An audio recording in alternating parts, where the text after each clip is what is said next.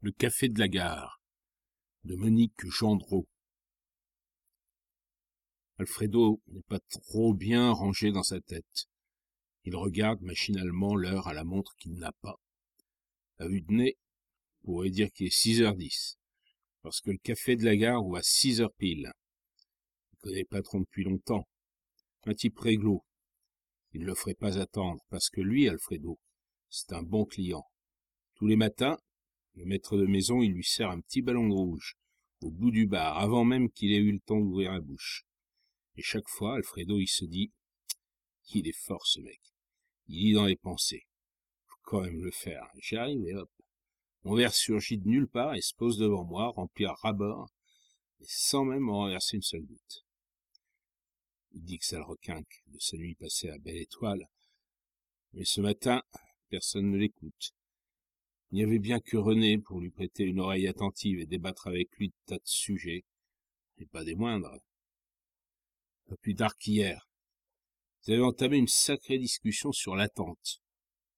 Tout ça parce que le café se trouve juste en face de la gare, que la plupart des clients n'ont de cesse d'en fixer l'horloge, le regard attiré vers elle comme une aiguille vers un aimant, sachant que l'horloge a deux aiguilles. René avait bien ri, son copain n'en ratait pas une.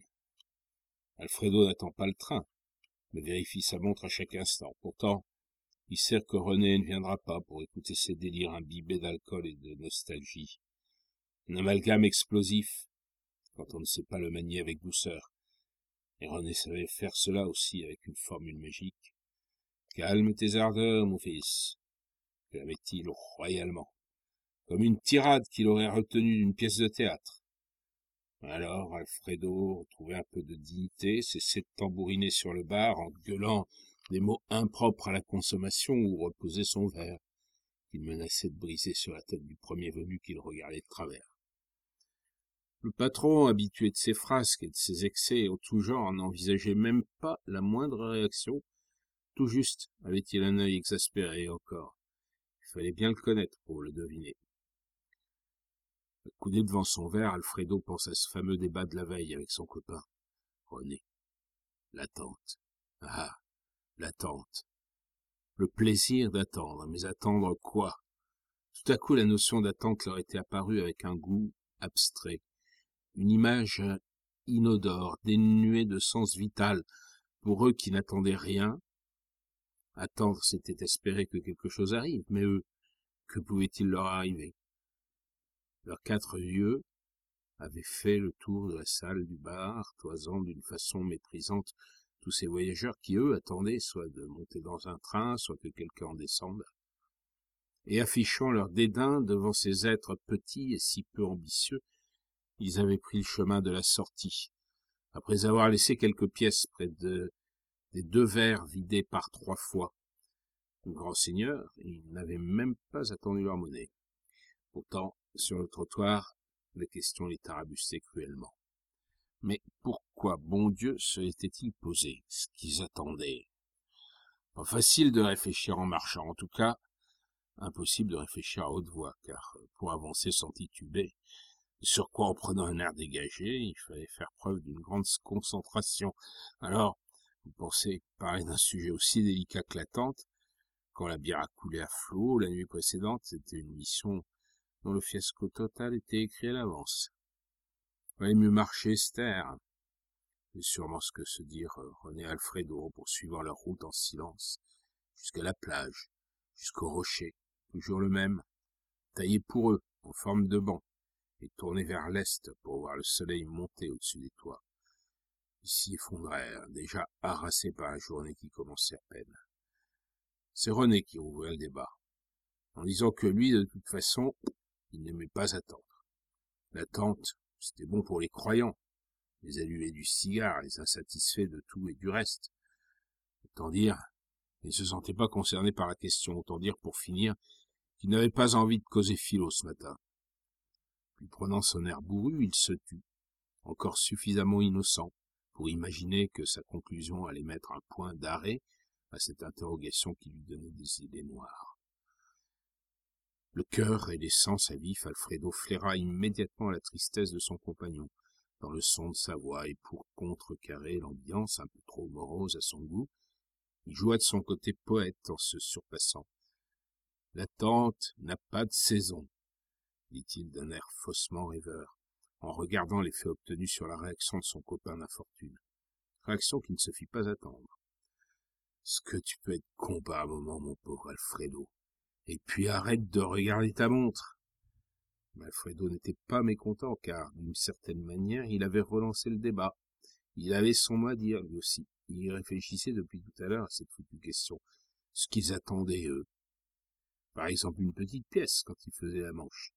La boulangère qui leur donnait parfois une baguette de pain, qui de la veille plutôt que de le jeter. Un pull au verre propre et bien plié sur le couvercle d'une poubelle. René l'arrêta net, une grande baffe derrière la tête. Il n'avait pas fini avec sa liste à l'après-vert.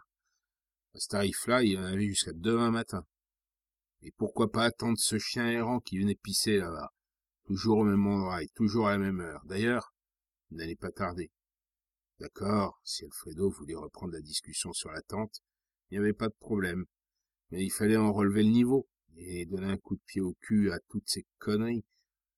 La baffe et la réplique de René laissèrent Alfredo un peu interloqué.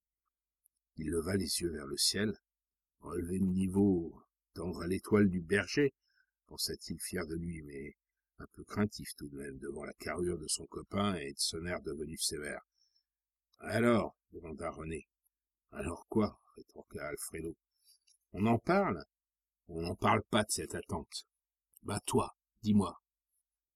Eh bien, je vais te dire, fils, je te le répète, j'aime pas attendre. J'aime tellement pas attendre que même la mort, je ne l'attendrai pas. C'est moi qui irai vers elle. Et je sais déjà comment. Un jour, je grimperai jusqu'en haut de cette falaise là-bas. Tu la vois?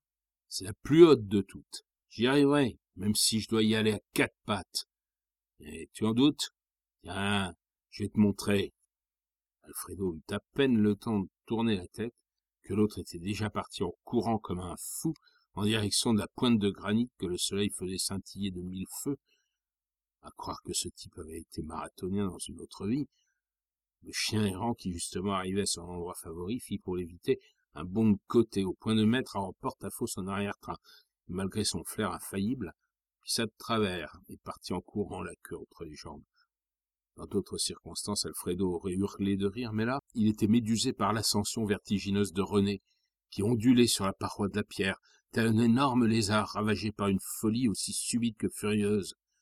Il regarda autour de lui, bon sang, quelle mouche venait de le piquer, Secrètement, il espérait que si mouche il y avait, il y avait laissé la vie et qu'il n'y en avait pas d'autres qui traînaient autour de lui. Doucement, il redressa la tête et vit René, son copain, son ami, son frère, cramponné de son bras droit à la cime, comme un cavalier au cou d'un cheval sauvage qu'il avait enfin réussi à dompter. De son bras gauche, il bandissait un mouchoir, comme s'il eût brandi un drapeau. Il semblait heureux, tellement heureux que ce bonheur avait fait peur à Alfredo, qui s'était mis à courir dans tous les sens beuglant, que la démonstration avait assez duré, qu'il avait bien compris et qu'il ne fallait pas le prendre pour un con, et puis, à bout d'arguments, il avait hurlé comme un damné ces mots qui s'étaient perdus là-bas dans le vent. Reviens, vieux frère, je t'offre ma montre. Tellement heureux. C'est ce que se répète Alfredo ce matin devant son verre, pour la première fois, il avait vu René resplendissant de bonheur sous le soleil. Quel incroyable spectacle, puis il l'avait vu lâcher prise pour faire un bras d'honneur et basculer dans le vide.